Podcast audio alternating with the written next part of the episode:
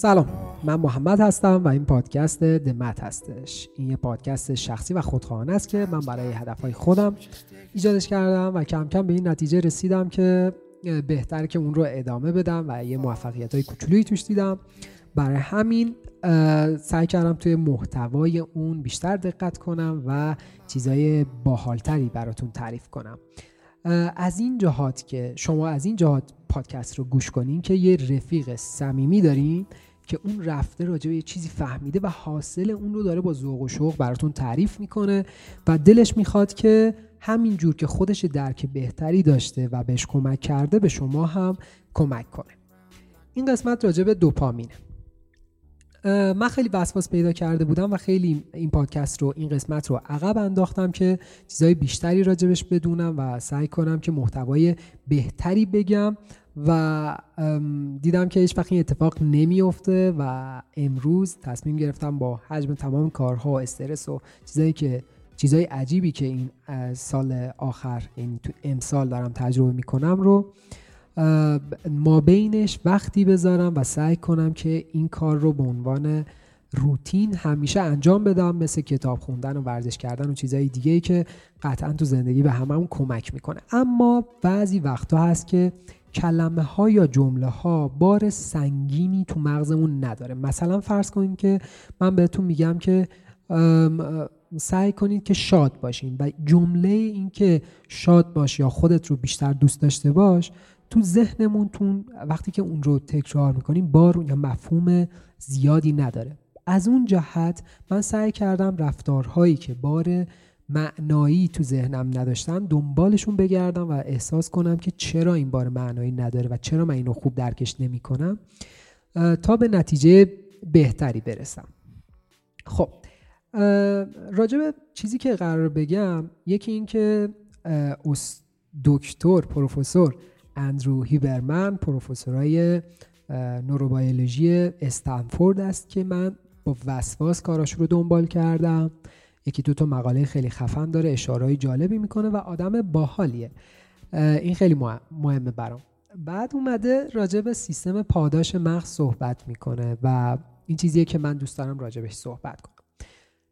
امروز ما همش تو فضای مجازی راجع به کارنسی ها میشنویم، اتریوم، بیت کوین، نمیدونم چیزای مختلف که کلی به ما سود دادن. اما یه کارنسی داریم، یه ارز واحد جهانی داریم به نام دوپامین که برای تمام موجودات هست و ما انسان ها هم برای برد و باخت های زندگی، سود و ضرر ها و چیزایی که تو روابطمون درک میکنیم یه سیستمی داریم داخل بدن که برد و باخت ها رو عملا پیگیری میکنه و نتیجه اون برد و باخت ها براش خیلی مهمه و اون سیستمی که داره ما رو سوق میده به سمت بقا یا هدفهای بزرگتر دقیقاً همین.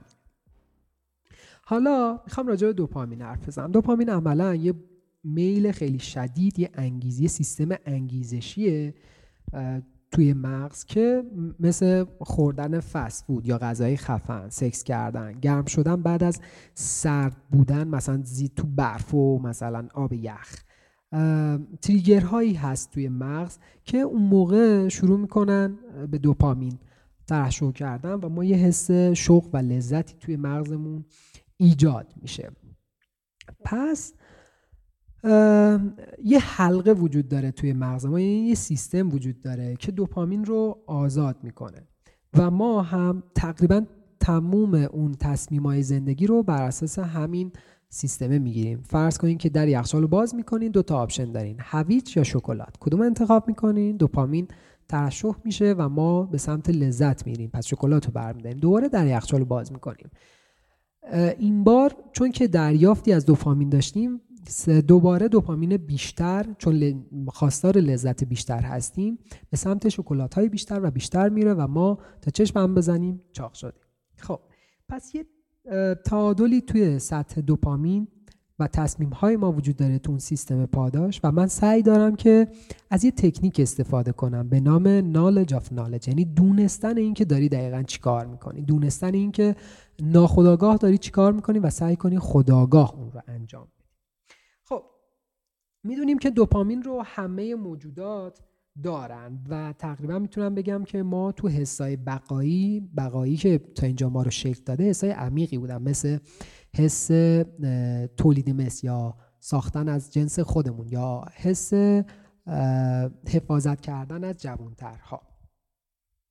پس تو تعریف کلاسیک ما یه سری چیز داریم، هورمون توی مغز داریم که این هورمون ها مثل آدرنالین، دوپامین و چیزهای دیگه به ما کمک میکنن که ما به سمت بقا بریم، ولی بعضی وقتا این هورمون ها سبب تغییرات عجیبی میشن توی بدن و بهتره که بهشون توجه کنیم که ببینیم داریم چیکار میکنیم. سه تا چیز هست که من خیلی دوست دارم راجبشون حرف بزنم، یکی دوپامینه، یکی آدرنالینه که از جنس همون دوپامینه که همینجا یه خورده راجبش صحبت میکنیم، و یکی هم فرمونهای بدن هستن. نمیتونم نگم راجبشون، یعنی فکر نمی کنم که یه اپیزود اختصاصی برای هر کدومشون داشته باشم، ولی خب یه خورده راجبشون حرف میزنیم. بریم یه خورده راجع به فرمون ها داشته باشیم. فرمون ها رو شاید مثلا مثال قشنگش رو برای مورچه ها داشته باشیم که وقتی که یه چیزی ترشح میکنن و مسیر بازگشت به اون لونه رو، یعنی سیستم مسیریابی بوی محوره که مغز اون سیستم بدنش اون رو درک میکنه و میتونن مسیر رو راحت‌تر پیدا کنن و خیلی چیزهای دیگر رو باهاش بیشتر درک کنن. فرمون جزء هورمون‌هاییه که تمام موجودات دارن اون رو و ما هم اون رو داریم. تعریف کلاسیکی که ازش دیدم و خوشم اومد میشه ناخودآگاهی، حس ناخودآگاهی که میتونه بوها رو درک کنه در صورتی که خودآگاه نمیتونه اون بو رو درک کنه. هرچند که ما ذاتاً میدونیم اون بو هست ها، یعنی سیستم خودآگاهمون اون رو دریافت نمیکنه، ناخودآگاه اون رو میفهمه و درکش میکنه و برای مغز مفهوم داره. یه مثال خفن بهتون بگم از یک مقاله از یه آقا به اسم نوام سوبل، اگر که اشتباه نکنم که اسپلش میکنم، سرچش کنین جی ان او ام ای، سوبل هم اس او بی ای ال. توی آزمایشگاهش توی دانشگاه بروکلی یه کشفی کرده که و اون رو مقاله کرده، یعنی مقالهش رو میتونین توی ساینس مگزین سرچ کنین و ببینین. کشف کرده که حس اشک خانم ها، یعنی گریه کردن خانم ها به صورت دراماتیک تولید تستوسترون مغز مردا رو کاهش میده. سکوت رو داشتین، یعنی واقعا برگ های آدم میریزه. یعنی مردا میتونن بوی گریه خانوما رو درک کنن و اون حسه باعث میشه که تستوسترون مغز کاهش پیدا کنه، یعنی اینکه علاقه به تولید مغ... تولید مثل و سکس توی مغز مردها کمتر شه.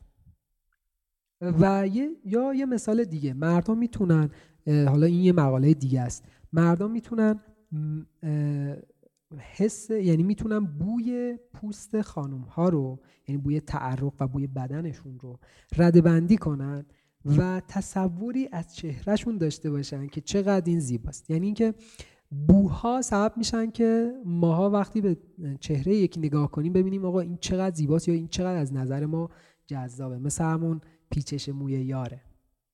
و برعکسش باعث افزایش سطح تستوسترون مغز میشه. یعنی فرمون هایی وجود دارن که دریافت کننده ناخودآگاهی ما براشون داریم که اونها یه حسی رو به ما القا میکنن و مغز میتونه اونها رو دریافت کنه. خیلی جالبه که بدونیم وقتی که با دو تا جنس مخالف روبروی همدیگه هستن دائما دارن سیگنال هایی رو بین همدیگه رد و بدل میکنن که این سیگنال ها باعث میشه یه سری هورمون ها توی مغز ترشح بشه و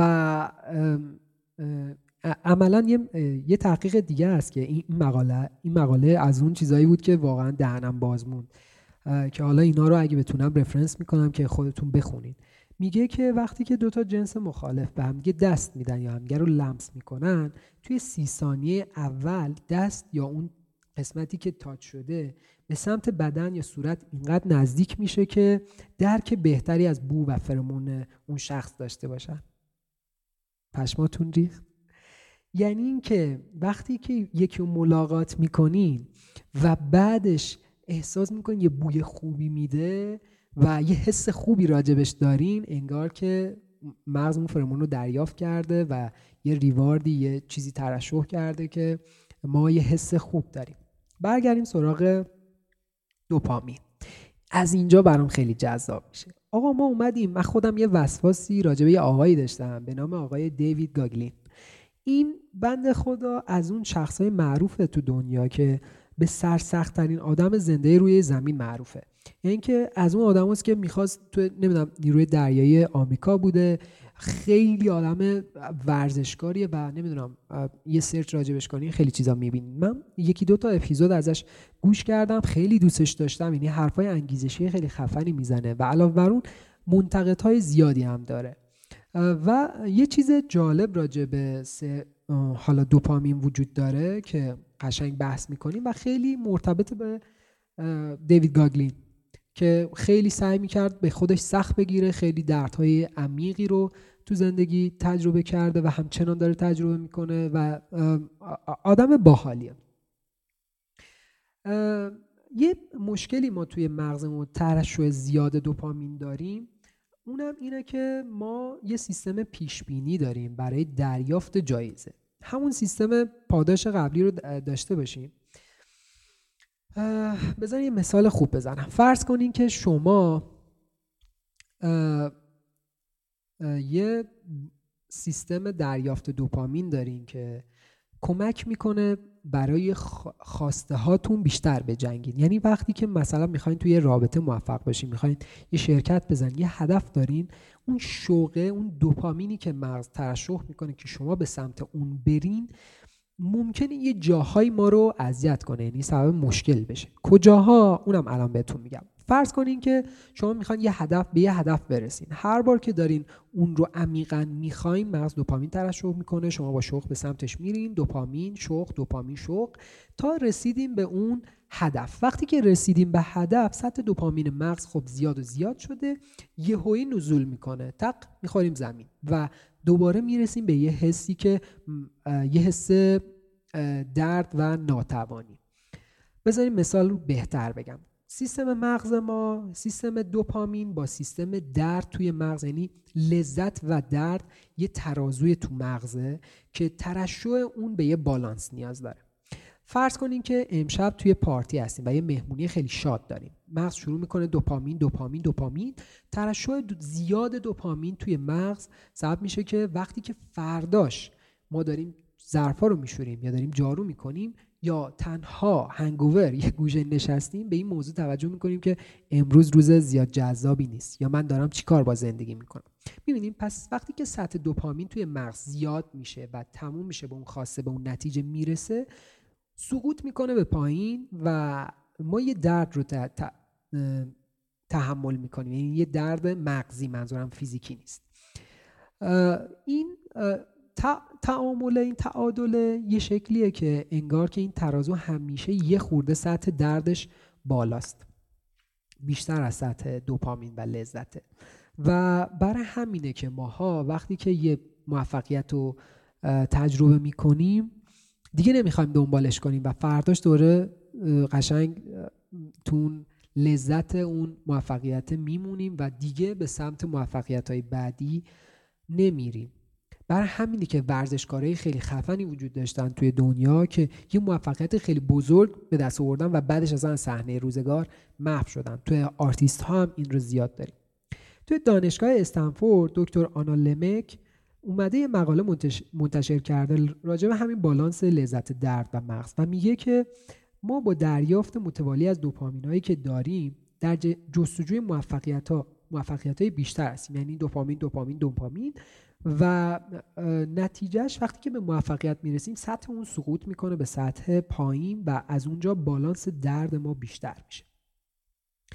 یه چیز جالب راجع به آدرنالین و تولید جانبی دوپامین وجود داره، اونم که آدرنالین انگار که یک هورمونی گرفته شده از دوپامینه و میتونیم بگیم که آدرنالین از مولکول‌های دوپامین تشکیل میشه توی مغز ما و این دوتا همیشه با هم دیگه کار میکنن. یعنی میل شدید و کار و شوق شدید به چیزی و دوره انجام اون کار.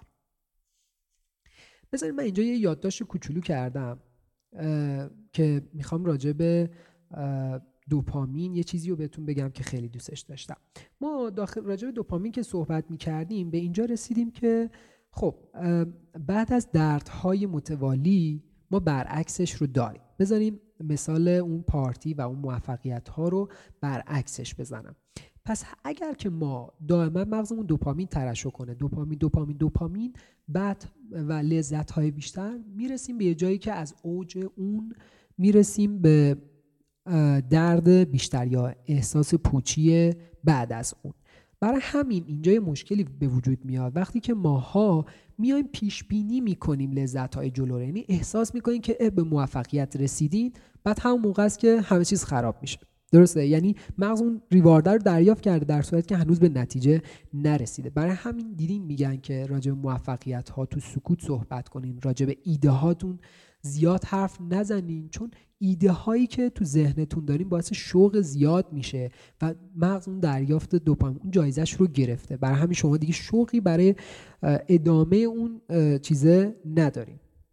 برعکسش رو نگاه کنین، هر نوع دردی که داریم تحمل میکنیم، کم خوابی، سرعت اینترنت داغون، ناراحتیم، وقتی ورزش کردیم بدنمون درد میکنه، کلی زحمت کشیدیم و جواب نگرفتیم، هر چقدر که درد بیشتری رو ما تحمل میکنیم انگار که لذت بیشتری باش همراه میشه. اینجا من دو تا آزمایش و مقاله باحال پیدا کردم که خیلی دوستشون داشتم. اونم این بود که لذت با درد همیشه همراهه، یعنی اونی که درد بیشتری تو مسیر کشیده لذت بیشتری از اون هدف داشته. توی آزمایش اومدم برای ورزشکاراشو که الکتریکی میدادم به بدنشون و نتیجه این شکلی شده، هر چقدر سطح شوک رو میبردم بالاتر و بالاتر و بالاتر، از یه جایی به بعد به یه نقطه میرسیدن که شوک قبلی که درد شدیدی داشته احساس لذت زیادی رو هم به همراهش داشته. برای همین ما بعضی وقتا ممکنه که آدم‌ها به درد کشیدن معتاد میشن، اینو خیلی داریم، آدم‌ها به تتو زدن معتاد میشن، به اینکه این درد رو بارها و بارها و بارها تحمل کنن و از یه جایی به بعد سطح لذت مغز هم زیادتر میشه. یعنی بعد از اون درد شدید ماها دوپامین زیادی رو مغز ترشح میکنه و احساس لذت و احساس خوشایندی زیادی داریم. یه آزمایش دیگه خود دکتر اندرو داشته که میگه که مطالعات وان یخ که دیدیم من راجبش بحث بس داشتم، میگه اگر که شما ده دقیقه توی وان یخ باشین یا سه دقیقه توی وان یخ باشین یا یک دقیقه، توی دانشگاه پراگ یه آزمایشی شبیه به این انجام دادن که نتیجهش این شکلی شده، بعد از وان یخ سطح دوپامین بدن تا دو ساعت و نیم به شدت بالا، یعنی دویست و پنجاه درصد از سطح اصلی دوپامین مغز. فرض کنین یعنی وقتی که ده دقیقه درد وان یخ رو تحمل کردین تا دو ساعت دوپامینی که مغز ترشح میکنه دویست و پنجاه برابر خط اصلیش بوده. خب پس یه نمیدونم به یه سطحی از همفکری رسیدیم با هم دیگه که دوپامین چقدر موثره و چیکارا داره تو مغز ما میکنه و چرا داره باعث میشه که ما یه چیزی رو زیاد بخوایم. و در در حقیقت اینم بگم، دوپامین لذت رسیدن نیست، دوپامین هورمونیه تو مغز که مسیر رسیدن به اون هدف رو داره برای ما توجیه میکنه و در عمل ریوارد نهایی برای ماها نیست. حالا چی شد من راجع به این موضوع وسواس پیدا کردم و چی شد که دارم راجع بهش حرف میزنم؟ ارضای صحیح خواسته ها رو یادتونه که گفتم که مغز یه شکلی میشه که ماها دیگه علاقه‌ای به موارد دیگه، یعنی چیزای جذاب رو میبینه و اینقدر مغز دوپامین ترشح میکنه دیگه علاقه به چیزای معمولی نداریم. من وقتی که حالا سر کلاس بودم و بعضی وقتا که داشتم درس میدادم، به دلیل اینکه آدم پر حرفی هستم بعضی وقتا مسیر حرف زدنم راجع به اون کانسپتی که داشتم درس میدادم پرت میشد به سمتی که اصلا نباید حرف میزدم. توی کلاسایی که حالا مثلا کارگاه‌های دانشگاهی، کلاسای دانشگاهی شکلی بود که نمیشد راجع به همه چی حرف بزنیم، چون طیف آدم‌هایی که وجود داشتن مثلا از دانشجوی ترم اول تا دانشجوی ارشد و غیره، به دلیل اینکه حالا کلاسایی که داشتم کلاسای آزادی بوده یا جایی که حرف می‌زدم تنوع آدم‌ها زیاد بوده، زیاد نمیشد راجع به یه موضوع حرف بزنیم، ولی بعد از اینکه اون کانسپت درس تموم میشد، بعد از اون تایمی که قشنگ میشد دلی حرف بزنی یا بچه‌ها می‌خواستن و دلشون می‌خواست که ادامه بدیم و راجع به چیزهای مختلف حرف بزنیم، گاهن به جاهایی رسیدم که احساس کردم ماها تو سطح مشکلات و خواسته‌ها چیزهای مشترکی داریم. به هر حسب اتفاق یه بار تو مدرسه‌های پسر دبیرستان‌های پسرونه که حالا راجع به کنکور و اینا بود، احساس میکردم که بچه‌ها کلی سوال و کلی شیطنت دارن که نمیتونن راجبش با حالا استاد یا اون شخصی که اون معلمی که برای این کاره، معلم پرورشی یا هر چی هست، نمیتونن اون اون اون معلمه اونقدر خوب سرچ نکرده، اونقدر خوب دانش نداره و موضوعات علمی و نمیدونم روانشناسی و با موضوعات دینی شاید جالب هندل نکنه، اینا رو با هم دیگه قاطی کنه. و بچه‌ها بعد از اینکه از اون داستان به چه موفقیت‌هایی تو زندگی میتونستن برسن، چه جوری درس بخونن، چه جوری سعی کنن که موفق بشن و به کجاها میتونن برسن، درگیر یه سری مشکلات بودن و خب تو اون تایم سخت بلوغ که من خودم جز آدم‌های بیش فعال ردی بودم، یه درک خوبی داشتم از اینکه بچه‌ها الان واقعاً چه تایم سختیه براشون و دیدم که سوال‌های زیادی راجع به شیطنت‌ها، راجع به پورنوگرافی، راجع به چیزایی که شاید جواب درستی براش وجود نداره، یعنی یکی نیاد بگه که چرا این بده و چرا نباید این کار رو انجام داد و خارج از مسائل دینی حرف بزنم.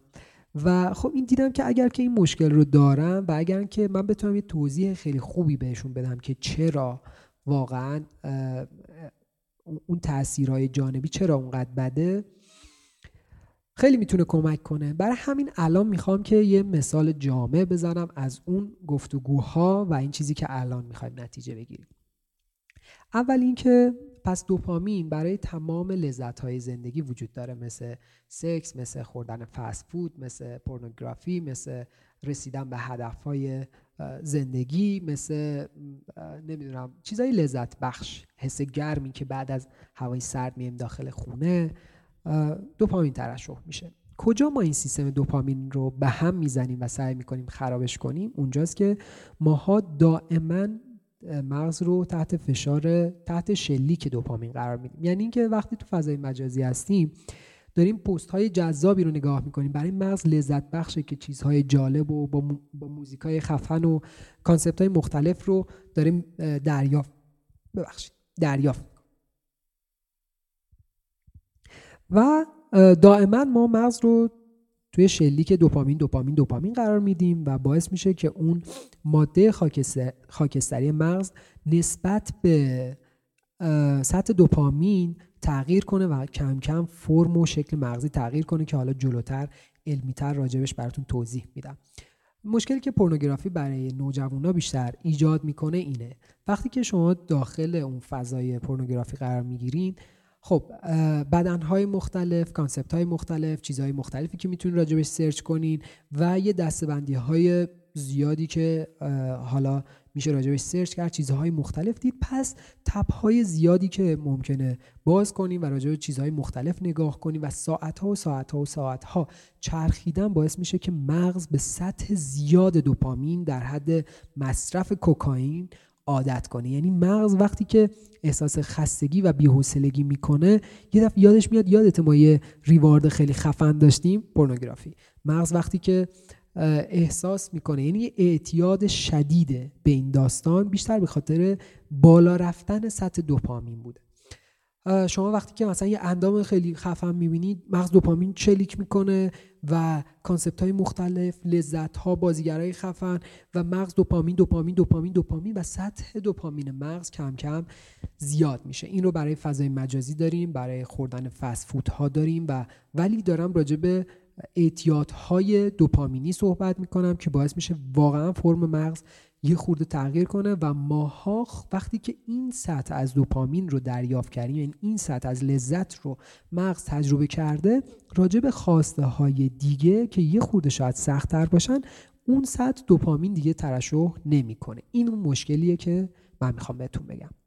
یعنی که وقتی که مغز جوری فرم گرفت توی ارضای سریع خواسته ها، توی شلیک زیاد دوپامین، و موارد مشابه، یعنی سطح زیادی از دوپامین رو دریافت کرد. بعد که شما میخواین یک کتاب مطالعه کنین، بعد که میخواین تو زندگیت یه تغییری ایجاد کنین، بعد که تو زندگیت میخواین یه کار کوچیکی انجام بدی و میبینی که چرا من نمیتونم این خواسته های کوچیکی که واقعا به زندگی من کمک میکنن رو انجام بدم، یعنی اینکه شما اون سطح بالانس دوپامین مغز رو به هم زدین. اعتیاد شدیدی به داشتن دوپامین تو فضای خاص، تو شرایط خاص دارین.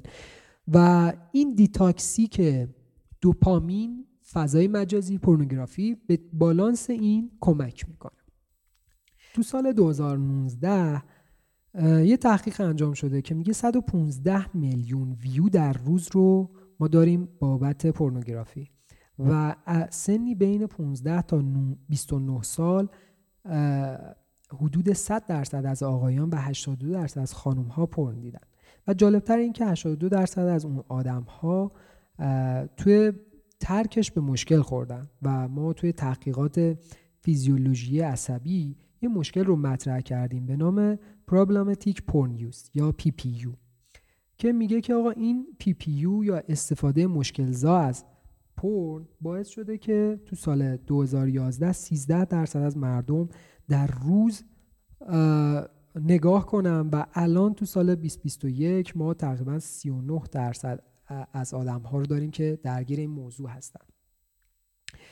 و یه چیز جالب تو ساختار مغز داریم که معروف به نوروپلاستیسیتی مغز، یعنی اینکه رفتارها و افکارهای ما سبب شکل گرفتن فرم مغز و ماده خاکستری مغز میشه که همین آزمایش رو توی ام آر آی روی مغز آدم‌ها داشتن، آدمایی که مشکل پی پی یو داشتن، که ببینن سطح دوپامین مغز چجوریه و چجوری داره ترشح میکنه و به این نتیجه رسیدن که تقریباً سطح دوپامین، ترشح دوپامین و فرم ماده خاکستری مغز بعد از اون اعتیاد به جایی رسیده که سطح ترشح بسیار بالایی داشته و برای همین چه ترک اون و چه خواسته های دیگه برای مغز یه خورده کمتر بوده. حالا نمیخوام راجع به این موضوع زیاد حرف بزنم، دوست داشتم راجع به ارضای سریع خواسته ها هم همین صحبت رو کنم. یعنی میگم که تو طوفان دیجیتال و تو شبکه‌های مجازی هم ما داریم حجم زیادی از دوپامین رو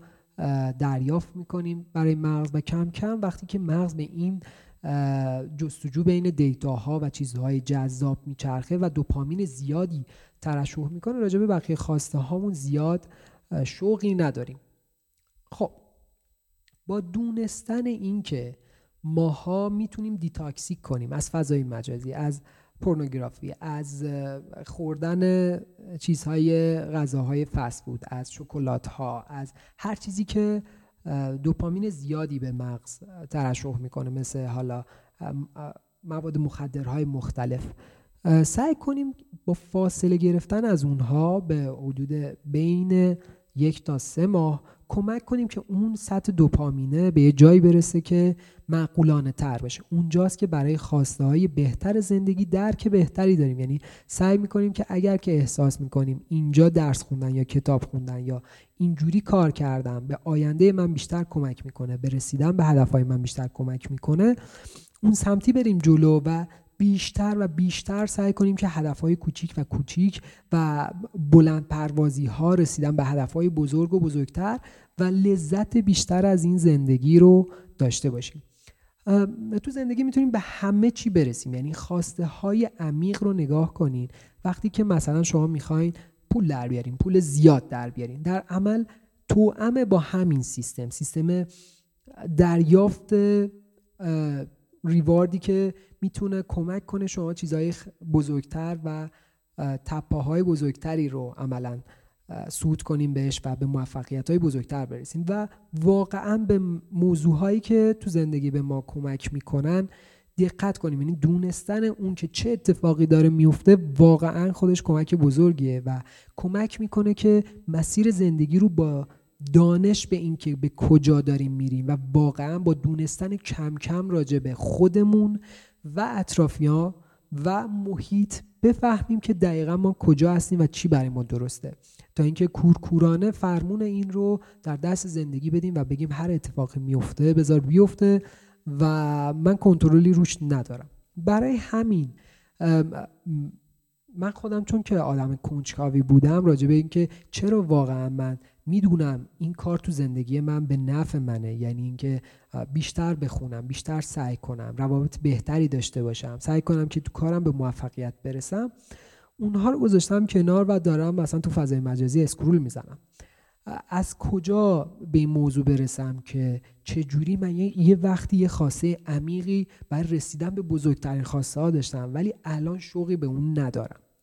و باور کنین که این پادکست و این صحبت ها و این کتاب هایی که من تا اینجا خوندم باعث شده که من یه کنترل بهتری رو زندگی داشته باشم، یعنی این فقط یه شعار نیست، باعث شده که من بیشتر فکر کنم، بیشتر سعی کنم که موفق بشم و بیشتر سعی کنم که کنترل اوضاع رو تو دستم داشته باشم.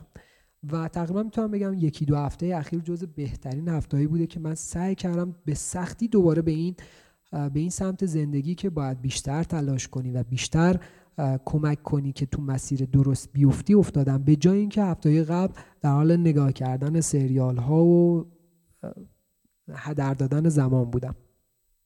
و سعی کردم این بالانس رو رعایت کنم، یعنی دیدم که اگر هم همش کار سخت کار سخت کار سخت و درسته کار کردن سبب میشه که شما حس بهتری داشته باشین، درسته من دارم کارهایی رو تو زندگی الان تجربه میکنم که درد بیشتری رو به من منتقل میکنن که بعدش لذت بیشتری رو هم دریافت کنم که راجبش راجبه حالا بوکس صحبت کردیم که یه اپیزود مفصل راجبه این که چرا دارم بوکس کار میکنم و یا چرا هر صبح دویدن و اینکه چه دردی رو مایچای پا تحمل میکنن و بیست دقیقه نیم ساعت دویدن و کارهای هوازی کمک میکرد که من صبح بهتری رو داشته باشم و چرا این کار رو تبدیل به یه عادت کردم، اینکه هر روز صبح این درد رو تحمل کنم یا هر شب اون درد وزنه‌ها و تمرین‌های سخت رو تحمل کنم و نذارم تو این حالت ساده حالا بذار لش کنیم و بذار هرچی اتفاق میفته بیفته و تو اون دایره امن خودم باشم. دائم سعی کنم که من به خودم فشار بیارم من به خودم فشار بیارم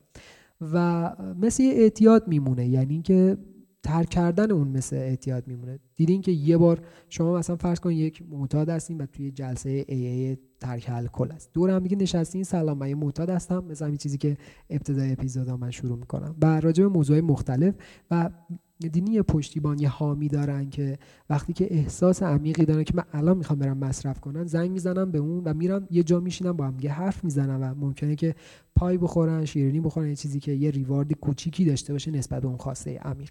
اینم همینه و بارها و بارها دیدم که من این مسیر منحرف میشم و دوباره سعی کردم، دیدم منحرف میشم و دوباره سعی کردم و به این نتیجه رسیدم که این تحت کنترل بودن واقعا کلید اصلیه، یعنی اینکه من هر روز سعی کنم اگر که لغزشی وجود داره به سمت اینکه داره منو میبره به سمت که من ادامه روز رو بخوابم، چرت بزنم، فیلم نگاه کنم و از دستش بدم، برگردم و سعی کنم اون تعادل رو واقعا رعایت کنم، یعنی از بین تمام کارهای سخت که سخت مدیریت کردنشون به جایی که لذت‌ها و ریواردهای کوچیکی هم داشته باشم برم و سعی کنم این بالانس رو داشته باشم گهگاهی و واقعا تو سطح پیشروی و یادگیری به ما کمک میکنه.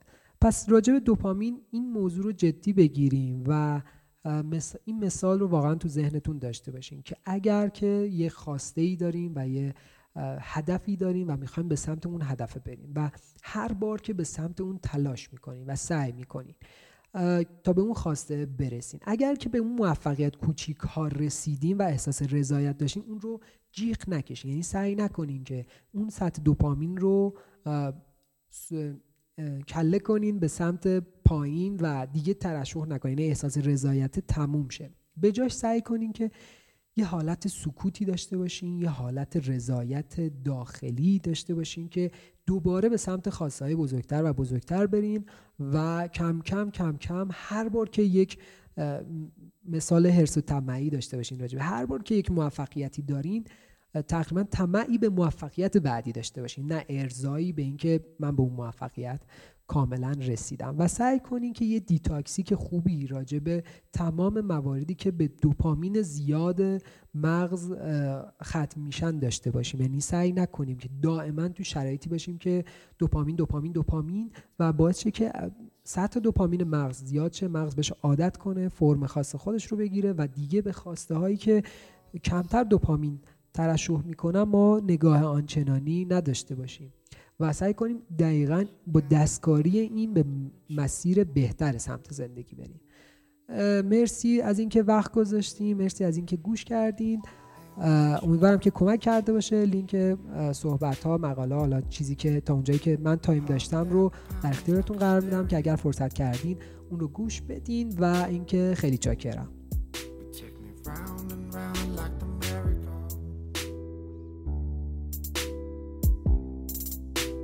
One more ride, baby, here we go.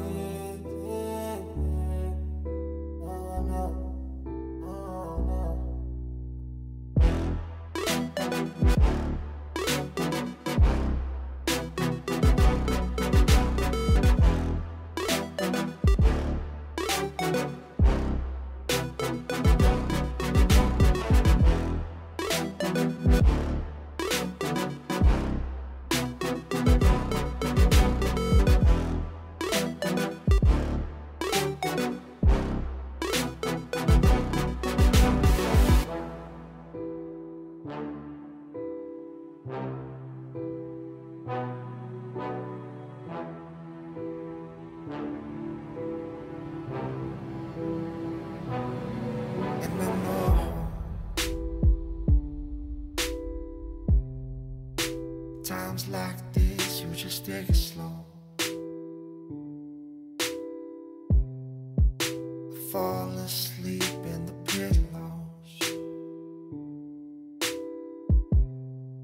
She got my heart in a chokehold. Mm-hmm. And there she goes. Heart that like a stereo. You take me round and round like the merry-go. But one